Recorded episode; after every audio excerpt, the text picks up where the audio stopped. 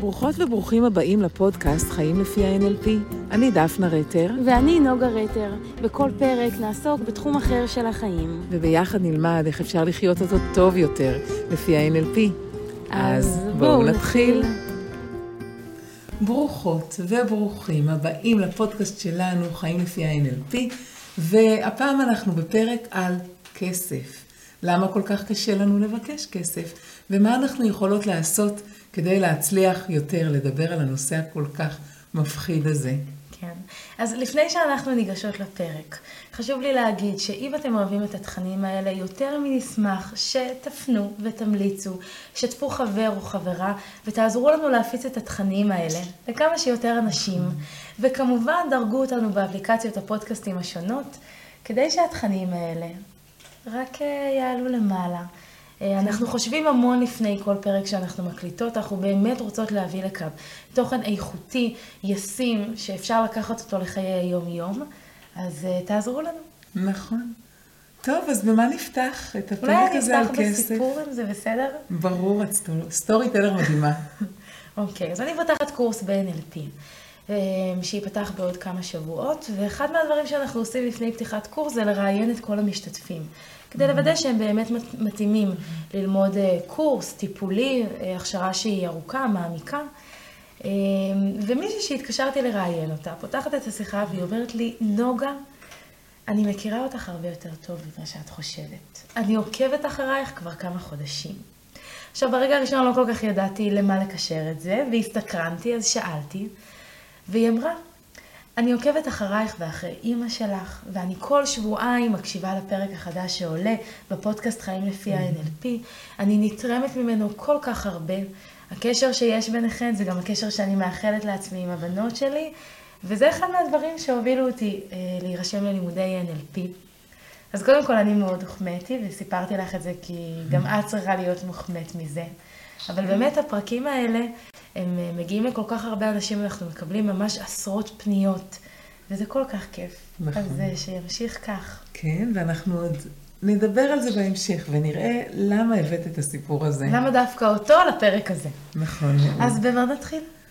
אז זהו, אז את, את זוכרת, אנחנו ישבנו ביחד, את ואני, בדייט בקפה יודפת, ודיברנו על הקושי הזה לדבר על כסף. על הקושי לבקש כסף, על הקושי לתמחר את עצמנו, ועל איזושהי הרגשה גם שאולי אנחנו כנשים, זה יותר קשה לנו. Mm-hmm. ואני יכולה להגיד שאני לא סתם אישה, אני גם קיבוצניקית. ולקיבוצניקים, גברים ונשים, זה ממש קשה, קשה לנו לדבר על כסף. ועשינו עם זה מסע שתינו. Mm-hmm. שתינו, שתינו היום... עצמאיות. נכון. עוסקות ב-NLP. אני חושבת מרוויחות, מרוויחות יפה. נכון. כן. ועושות את מה שאנחנו אוהבות. ואנחנו רוצות לאחל את זה לעוד הרבה מאוד נשים. ושמנו לב גם שיש הרבה מאוד נשים, בוגרות שלנו, שלומדות NLP ולא מצליחות להתפרנס מזה בגלל הקושי הגדול הזה לבקש כסף. לא כי הן לא מוכשרות, או לא כי הן לא מבינות את הטכניקות נכון. כמו שצריך, אלא בסוף זה קם ונופל על העניין של הכסף. כן. כן, ויש משהו בכסף שזה כאילו לא כל כך לגיטימי להתפרנס. נגיד הביטוי גזלן, mm-hmm. כן? אנחנו יצאנו לנו מאיזה מעיין מהמם ברמת הגולן, וזה היה כל כך משמח לראות שיש שם את הטרנזיט הזה, שיש בתוכו את כל הגלידות והמשקאות הקלים והקרים שרק יש ביום קיץ חם מאוד. אמרתי, הבן אדם הזה עובד מה זה קשה. הוא היה צריך לקנות את זה, והוא יושב שם למטה בתחתית המעיין, ומחכה למעט מאוד לקוחות שיש שם, זה לא איזה מקום הומה אדם. אז נכון, הוא באמת מבקש יותר עבור קרטיב, ובמכולת השכונתית אפשר לקנות את אותו קרטיב בפחות, אבל למה קוראים לו גזלן? למה לא מפרגנים לו על העבודה שהוא עושה? ואני חושבת שאפשר לצאת מזה, מהגזלן הזה, שיושב אצל כל אחת מאיתנו, כשאנחנו נכון. רוצות לבקש כסף, נכון? לא, לא לצאת גזלניות כאלה, כן. אני חושבת שלפעמים אה, יותר קשה לבקש כסף מאשר לדבר על אפילו סקס. כן. זה מדהים כמה ש... כן, שדיבור על כסף אה, הוא... הוא אה, מביך. מביש, לא נעים, בטח לנשים, זאת אומרת... מלוכלך אולי. כן. מה אני אתלכלך בזה עכשיו? ובגלל זה הרבה מאוד נשים, לא רק נשים, אנחנו נגיד נשים, אבל זה נכון גם לגברים, אבל הרבה פעמים אנחנו מעדיפות uh, להימנע מזה. בדיוק, או לוותר. כן, לא להזכיר את זה, כאילו זה לא קיים. אני חושבת שעוד משהו ששווה לחשוב עליו, להתייחס אליו, זה שלנשים גם יש הרבה פחות אה, השכלה כלכלית. אני, אני כאישה, אני עושה גם תואר בכלכלה כי זה מעניין אותי מאוד, אבל רוב האנשים שנמצאים איתי בתואר הם כמובן גברים. אמ, אנחנו פחות מדברים על, על אה, היצע ועל ביקוש ובכלל התעסקות בכסף. זאת אומרת, יש איזה מין סטיגמה כזאת שבכל בית אה, במרכאות מתוקן, אז הגבר הוא אחראי על חשבונות, על הכספים, אז גם ככה יש לנו פחות גישה לזה. כן. ואגב, יכול להיות שזה לא כזה רע. Mm-hmm. זאת אומרת, אני לפחות יכולה להגיד בזוגיות שלי עם אמיר, שבאמת באיזשהו שלב הבנו שאמיר הוא איש המספרים, אני יש את המילים, לי זה מאוד נוח, אין לי עם זה שום בעיה. אה, זה, זה בדיוק כמו שנשים מעדיפות פחות לנהוג, או וגברים, אני יודעת מה, משחקים נגיד יותר עם הילדים, ונשים אה, יותר אה, מעניקות, מטפלות. זאת אומרת, זה בסדר שאנחנו שונים, גברים ונשים, כן. ומשלימים אחד את השני. אם אין עם זה בעיה, אין עם זה בעיה. העניין הוא באמת שהרבה פעמים נשים מרגישות לא בנוח. נכון. להרוויח הרבה כסף. כן, יש משהו ב- בלבקש הרבה, אה, או בכלל בלהיות עשיר, להיות עם הרבה כסף שהוא נורא, אה, אני חושבת גברי, זאת אומרת, אישה שתרוויח הרבה, אולי מתביישת בזה. אמ, אני אגיד, אני אגיד ממקום מאוד אישי, אני מגיל 16 עוסקת ב-NLP כמקצוע. אני עובדת ב-NLP כבר הרבה שנים. אמ, ותמיד הרווחתי יותר מהבני זוג שלי, כי בגילאים האלה בדרך כלל עובדים בעבודות מזדמנות. אני היום כבר אחרי לימודים של הרבה מאוד שנים ב-NLP, ואני עובדת בזה במשרה מלאה. זה מאוד מאוד מורכב. זאת אומרת, גם גברים שאני, שאני אדבר איתם ואני אגיד להם, איך אתה תרגיש אם אתה תהיה במערכת יחסים עם אישה שמרוויחה יותר, והם יגידו, מה, אני הכי אפרגן וזה ישמח אותי. בפועל, עצוב לי להגיד, אבל גם מחקרים יראו את זה, שזה מוריד את הביטחון, וזה קצת... לגברים. לגברים. Mm-hmm. וזה פוגע בזוגיות לטווח ארוך. Mm-hmm. זה, זה יותר, זה מאוד מורכב. נכון. אמ, אז אני היום מעדיפה פחות לדבר על זה, זאת אומרת, אני מניחה שאם הייתי גבר שכל כך מצליח בעבודה שלי, הייתי מאוד מתגאה להגיד איזה משכורות אני עושה, וכאישה, לא. כן, אמ, מעניין. כן. ש, שבאמת אה, כסף שווה כוח, שווה השפעה, שווה... כוחניות משהו... אולי. כן, כן, כמעט אגרסיבי, גוברי. כן. כזה, ואנחנו... כן, אני חושבת שגם באופן טבעי נשים הן יותר בצד המעניק. המניק, הנותן, אה, גם במשפחה. זאת אומרת, יש משהו כזה בילד נכון. בנשים שמאוד נותן, ואם אני לוקחת את זה לתחום הטיפולי, אז התחום הטיפולי הוא תחום כזה שנותן ושמעניק, ושבא לבן אדם כשהוא נמצא בצרה, ובמצוקה, ובחרדה, ובמחלה, אז עכשיו אני אבקש ממנו על זה כסף? וזה נורא קשה לנו. זה, זה לא שאני נותנת, כן, אני יודעת מה, אני אה, נהג שמוסיע אותך מפה לפה, ברור שאתה משלם לי על זה כסף. או... זאת אומרת, יש את השירותים שהם נורא ברור, שמשלמים לי עליהם, אבל אני באה לעזור לבן אדם, ויש לזה תג מחיר? כן. זה קשה לנו. וגם אני חושבת שיש עוד עניין ששווה לדבר עליו. אה, אם, אם אני כמטפלת אומרת שהמחיר שאני לוקחת הוא X, ומישהו יגיד לי זה יקר לי מדי, אז מה זה אומר עליי? אני לא שווה מספיק, אני לא שווה את המחיר שאני מבקשת. Mm-hmm. אולי אפילו בכלל הפחד לשמוע את המילה לא, זאת אומרת, אה, נשים מפחדות קצת מהלא, מדחייה. כן. אה, אז אולי עדיף להגיד מחיר יותר נמוך. כן, זה מקטין אותנו, זה מחליש אותנו. אולי מראש אני אבקש נורא מעט. כן. גם זה יכול להיות לרעתי. יגידו, מה? זה מה שהיא חושבת שהיא שווה, היא בטח לא שווה. היא בטח לא, בדיוק. נלך למישהו יותר יקר. אז אנחנו תקועות ככה בין הפטיש לסדן, כן. ואנחנו לא כל כך יודעות אה, אה, מה לעשות עם זה. עוד משהו שיצא לי לייעץ עליו למנחות בתחילת הדרך, זה שהן מרגישות שאם הן מבקשות כסף על הטיפולים שלהן, הן חייבות לעזור. והטיפול חייב להיות מוצלח, כי משלמים להם על זה. ואז הן מרגישות כזאת אחריות, והאחריות הזאת לפעמים פוגעת להם אפילו בהישגים. כן, זה גם נורא מלחיץ, כן. להיות במעמד הזה. גם אה, אולי נחזור לפרק על אקטיביות ופסיביות שהקלטנו, הפרק השני בפודקאסט, שאם מטפלת מרגישה שהיא חייבת לעזור, היא כבר לוקחת אחריות שהיא צריכה בכלל להיות אצל המטופל, אצל המונחה. אבל אה, כן, בקיצור, יש המון המון קשיים שמונעים מאיתנו אה, לקחת תשלום. כן. לבקש את מה שאנחנו ראויות לו. אז באמת עד עכשיו דיברנו על כל הבעיות שיש פה, וללא ספק יש פה בעיות לרוב שמקשות עלינו לבקש כסף. אגב, יש נגיד מחקרים שמראים שנשים מבקשות הרבה פחות העלאה בשכר מגברים בעבודות אה, זהות. נשים מצפות שיראו אותן ושיעריכו אותן, והן לא אומרות את זה. וזה מדהים כמה אנחנו פסיביות בעניין הזה של כסף. אז מה אפשר לעשות? מה בעצם אנחנו עשינו? כי עברנו פה מסע עם זה. כן, מה הם הפתרונות? כן. איך אפשר אה, להתמודד עם זה? אני חושבת שאולי הדבר הראשון ששווה להתייחס אליו, אה, שאולי קצת בייסיק, אבל הוא באמת מאוד עוזר, אני גם אביא דוגמה מה, אה, מהעבודה שלי כעצמאית, זה שיהיה תיאום ציפיות, שזה יהיה מאוד ברור. אה, אז קודם כל אני צריכה לתמחר את עצמי. תיאום ציפיות עם מי? תיאום ציפיות עם המטופל, או okay. עם אוקיי. הלקוח. Mm-hmm. אז אם אני מתמחרת את עצמי, אני צריכה להחליט כמה במרכאות אני שווה. אז אני צריכה לזכור עוד כל כך הרבה דברים, כמה כסף השקעתי בלימודים, כמה ניסיון יש לי. וגם שאם אני לא אקח כסף, זה לא יהיה מקצוע, זה יישאר תחביב. אני גם לא יכולה להיות מקצועית כמו שאני אהיה מקצועית, אם אני באמת אגבה תשלום שבעיניי הוא נכון. ראוי.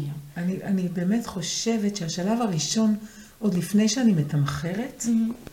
את עצמי או את השירות שאני נותנת, לי יותר קל לא להגיד כמה אני שווה, כי זה תמיד כזה מכווץ אותי, אבל כמה השירות שאני נותנת. שווה כן. לבן אדם שמגיע, אז אני חושבת שלפני זה, מה שאני צריכה לעשות זה להבין שאם אני לא אגבה כסף, אני לא אהיה מקצועית. Mm-hmm. זה יישאר תחביב. אני לא באמת אעשה את זה, ואני לא אעשה את זה כמו שצריך, ואני לא אשקיע בזה הרבה שעות, ואני גם לא אוכל להמשיך ולהתפתח בתחום הזה. אולי אני אקח את זה צעד אחד קדימה, ואני אגיד, אם לא תגבי כסף, את לא תעסקי בזה, בכלל. ממש ככה. אה, אז להבין את זה, קודם כל, כדי שזה יהיה מקצועי, צריך להיות מעורב פה כסף. כן. כדי שאני אהיה מקצועית, כדי שאני אה, אהיה מוערכת. על מה שאני עושה, כדי שאני אחזיר לעצמי באמת. שגם ייקחו אותך ברצינות, זאת אומרת, מטופל שמשלם תשלום עבור פגישה, יגיע, ואם הוא לא יגיע הוא יודיע. והוא מאוד מאוד רוצה את הטיפול, כי גם מעורב פה כסף ומשאבים שהוא, שהוא כן. משקיע. ואם זה בחינם, או בהתנדבות, או בשכר נורא נמוך, אז הכל הוא פחות. נכון. אמ, המחויבות. נכון. יש הרבה פחות מחויבות, ועוד דבר שאני נתקלתי בו, אז, בשנות התשעים של המאה הקודמת, אחד המטופלים הראשונים, אחד המונחים הראשונים שלי ב-NLP, הוא היה מישהו שבא אליי בסטאז' שלי. כן. ועשיתי איתו טיפול כזה מדהים, אני לא זוכרת כבר על מה זה היה, אני רק זוכרת שהוא היה אסיר תודה. Mm-hmm. כי לא... לא ידע לא, איך להודות. כן, לא נתתי לו לשלם, כי רגע, אני רק בלימודים. אז מה זה אומר להיות אסיר תודה? זה להיות בתוך כלא של תודה. זאת אומרת, איך אני אודה לה? איך אני, אם אני לא יכול לשלם לה?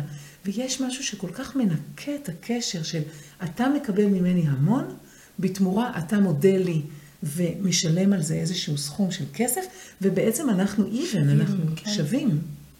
זה, אז זה כל כך, אז קודם כל, מקסים, לא דבר הראשון זה. זה המודעות. כן.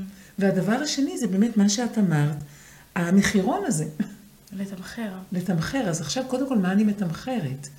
ואני חושבת שכל אחת מאיתנו צריכה רגע לשבת עם עצמה ולעשות סדר של מהם השירותים שאני נותנת. אז אני עושה הרצאות, ואני עושה אה, קורסים, ואני אה, מעבירה טיפולים, ואני נותנת supervision בתשלום. נראה לי שאת גם כן עושה את כל נכון. ארבעת הדברים האלה, את עושה עוד משהו שעליו, זאת אומרת, קודם כל, מה המחירון שלי? Mm-hmm. תחשבו על תפריט במסעדה, יש שם מנה, תשלום, מנה, תשלום, מה המנות יש בעיה אצל עצמאים שהרבה פעמים פונים ואומרים, אני רוצה להביא אותך לסדנה של שמונה שעות, כמה את לוקחת? עכשיו, אם באמת הייתי מגיעה למסעדה ולא היה כתוב על כל מנה כמה היא עולה, זה, זה בדיוק היה הדימוי הזה, ש, שעכשיו הם צריכים פתאום להמציא איזשהו מחיר למנה. וברגע שזה ידוע מראש, זה נורא נוח. אז אם, אם מראש אני מגדירה את המחירון שלי, זהו, זה מאוד פשוט. אני יודעת להגיד כמה, כמה שעת הרצאה שלי עולה, כמה טיפול שלי אבל עולה. אבל לפי מה? בעצם נשים שמקשיבות לנו עכשיו, גם גברים, יכולים להגיד, רגע, אבל איך אני יכול לדעת כמה? כי... כן.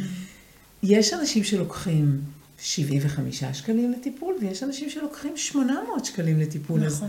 אז, אז איך אני אדע מה לתמחר? נוגה שלומדת כלכלה, תגיד את הנתון היבש, שאומר שיש היצע וביקוש. ככל שיש יותר ביקוש אה, לטיפולים של נוגה, אז נוגה יכולה לקחת מחיר שהוא יותר גבוה. אמ, אבל אני חושבת שזה הרבה יותר עמוק מזה, מרק היצע וביקוש. אם אין ביקוש, אני צריכה להוריד מחיר כדי שיביא, שיגיעו, ואם יש ביקוש מאוד גדול, אני יכולה להעלות את המחיר, כי, כי אנשים עדיין יגיעו.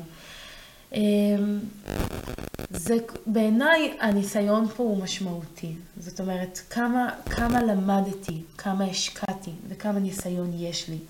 ככל, ככל שהדברים האלה הם יותר גבוהים, אז מן הראוי שאני גם אגבה תשלום שהוא יותר גבוה. Mm-hmm. וגם כמה פעמים אומרים לי, כן, אם אני אומרת שההרצאה שלי עולה 2,000 שקלים, וכולם אומרים לי כן, אז אולי אני יכולה לבקש 2,500 וזה גם יהיה בסדר. זאת אומרת, להבין שזה בסדר שבן אדם, שעשרה אחוז מהאנשים שפונים אליי, יגידו לי לא על המחיר. זה בסדר. אם כולם אומרים לי כן, אז אני כנראה לוקחת מעט מדי. נכון, אני חושבת שהרבה נשים כל כך מפחדות מלשמוע את הלא, את הלא.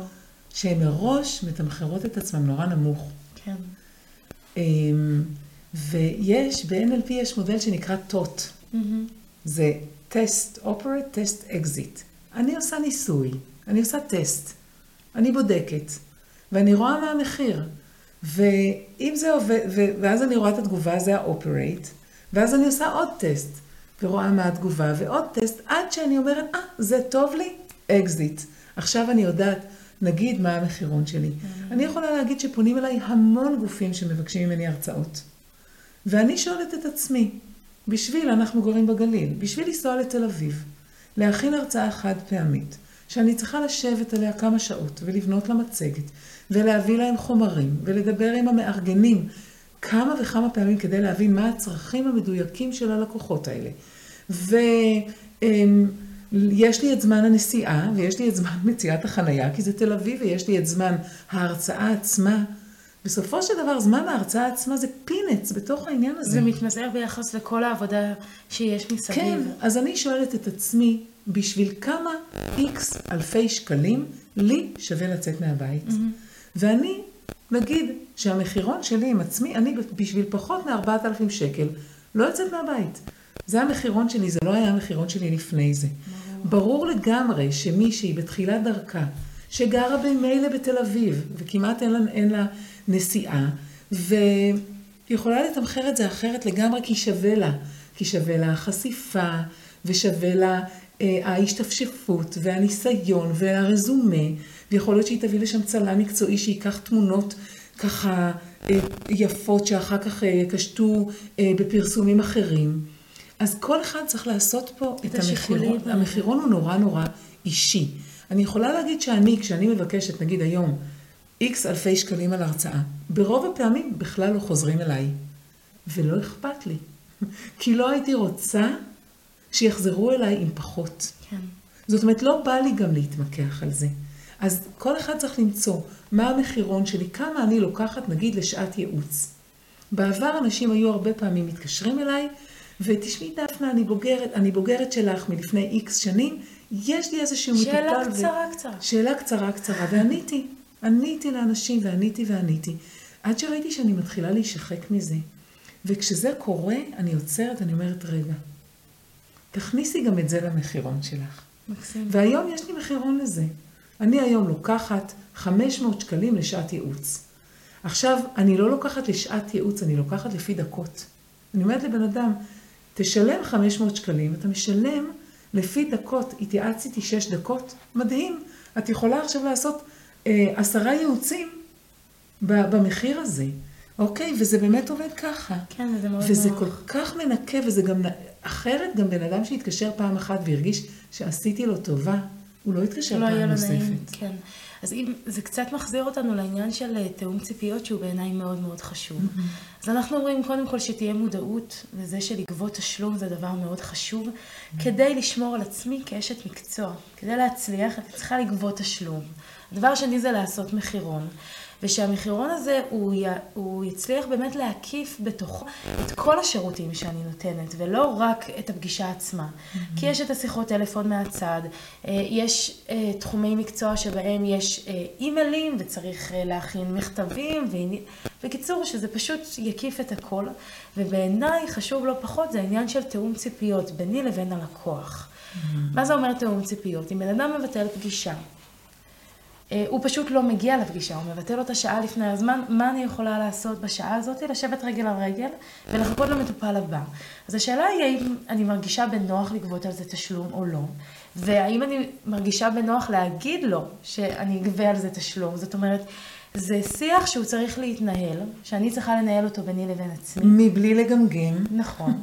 וכשאני מגיעה לאדם עצמו, אז אני כבר צריכה להיות אה, ברורה, כדי שהתיאום ציפיות פה, הרי מה הבעיה בכסף? שזה גם נורא לא נעים. אבל אם מראש שני הצדדים יודעים שיש איזשהו הסכם, ש, אה, שבתוכו מעורב העניין של הכסף, זה הרבה יותר פשוט. אני יכולה לתת לכם טיפ, אה, שבעבר כל הזמן היו מבטלים לי פגישות. אה, שכחו להגיע, היא נתקעה בעבודה, אה, פתאום היה איזה עניין ברגע האחרון. באיזשהו שלב החלטתי שכל לקוח חדש, כל מנחה חדש שמגיע, לפני הפגישה הראשונה מקבל איזושהי הודעה, שיש בתוכו ממש תיאום ציפיות. אז איפה הקליניקה? כמה זמן תיקח הפגישה? מה צריך להביא? מה לא להביא? אה, אפשר, באיזה דרכים אפשר לשלם.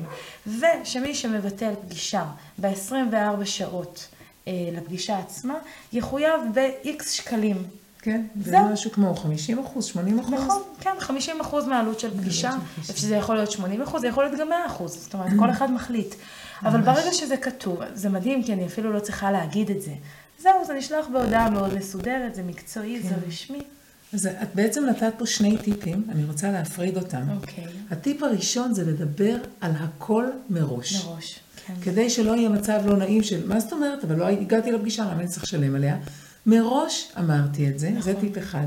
והטיפ השני זה לא לדבר על הכסף בפני עצמו, אלא להביא אותו כחבילה עם עוד המון דברים. זה חלק מעוד משהו. וגם כשאתם אומרים את המחיר שלכם, לא להגיד אני לוקחת ככה ולחכות ולהיות בשקט כדי שהאחר יתנגד, אלא פשוט להגיד, זה המחיר לפגישה, הקליניקה שלי ממוקמת במקום הזה והזה, אה, אתה, כדאי שאתה תגיע חמש דקות קודם, כי לוקח זמן למצוא את החנייה ולעלות אה, ולחכות למעלית, וטה טה טה. זאת אומרת, הכסף הוא חלק ממשהו, זה לא איזה משהו כזה מפחיד בפני עצמו שצריך אה, לעצור את הנשימה, לסתום את האף, להגיד אותו מהר ולחכות להתנגדות. כן, מקסים.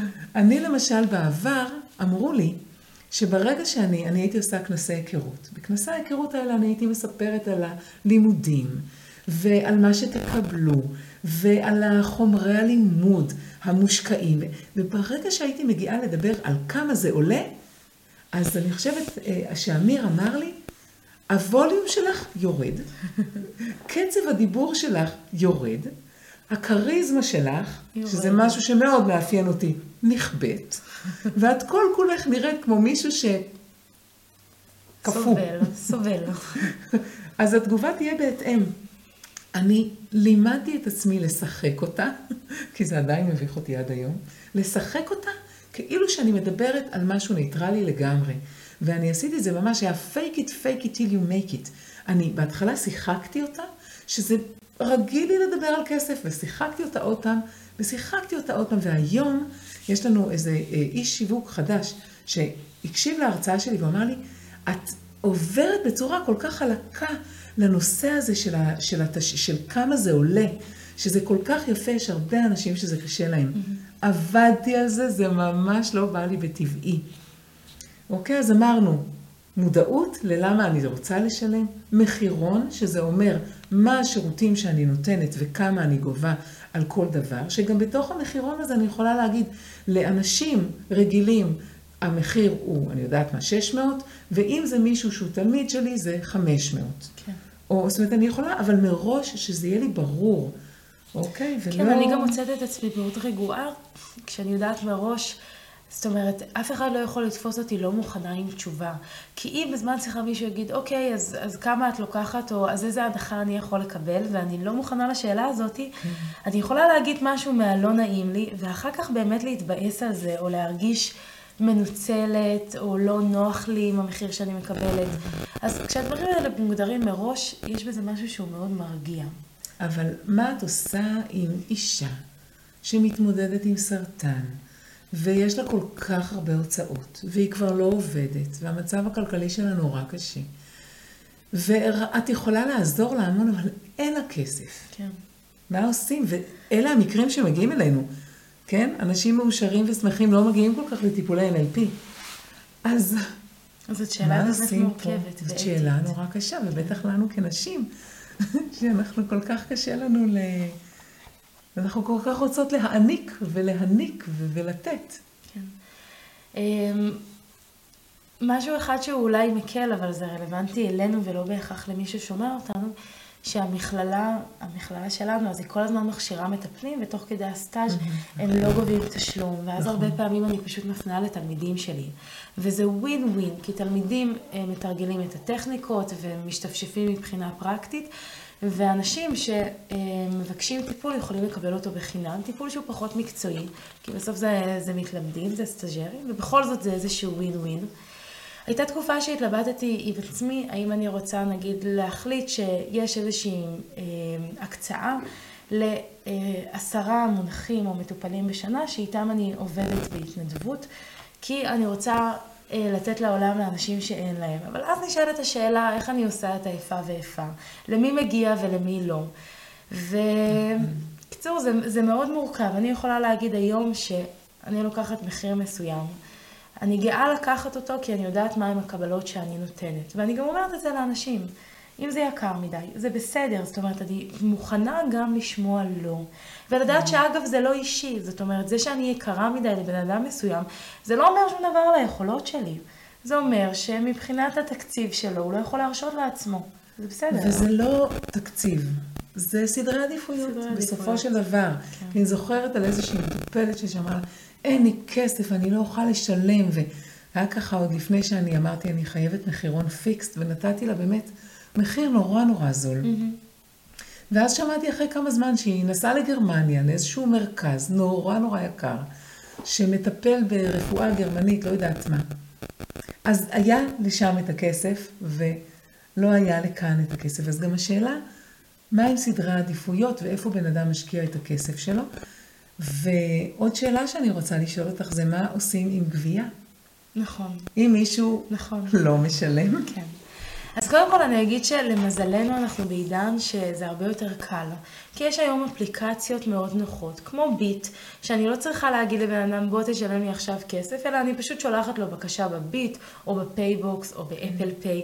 זאת אומרת, זה הרבה יותר נוח ממה שזה היה פעם.